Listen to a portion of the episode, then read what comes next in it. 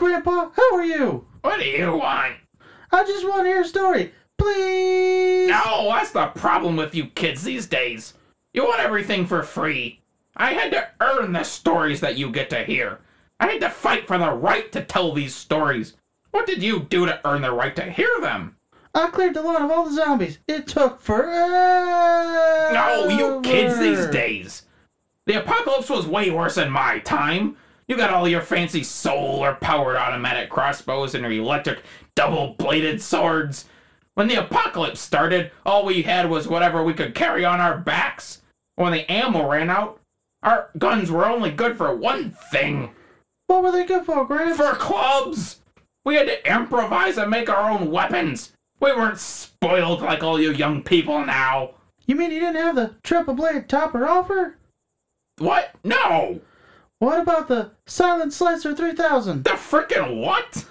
You know, the Silent Slicer 3000. It silently kills zombies like butter on bread. What the frick does that even mean?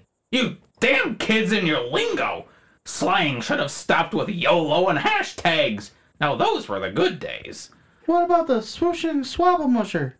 What does that even do? It turns zombies to smush, silently killing them as quickly as possible. Hiya! Oh, you mean like the aftermath of your mom's chili? Now that's the real silent killer. What do you have against being quiet, Gramps? Makes it easier to survive then. Ha! What do you know about survival? The only thing you had to survive was when your sister put that undead turtle in your sleep pod. It didn't even have teeth. And what is with all the silent weapons these days? Back in my day, if it didn't go boom, it wasn't worth hauling around. We had grenades, we had shotguns, we had AKs. You know what we didn't have? Bunch of wimps moaning about headaches because they got no ear protection every time a landmine went off. We went deaf for our right to live. What did you say? Don't patronize me, boy. Okay, sorry, Gramps.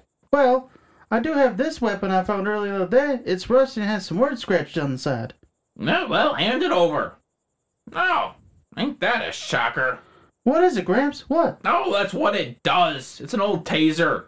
It uses electricity to shock people and stun them. Wow! Does it work on zombies? Oh, hell no, it was useless. Try using one of them on a Zed and you end up dead. Hey, you're a poet and you didn't know it. My generation invented that. Gramps, you think your generation was so great. You're the cause of all this. If your generation had paid more attention to the world problems and global warming, we wouldn't have these problems.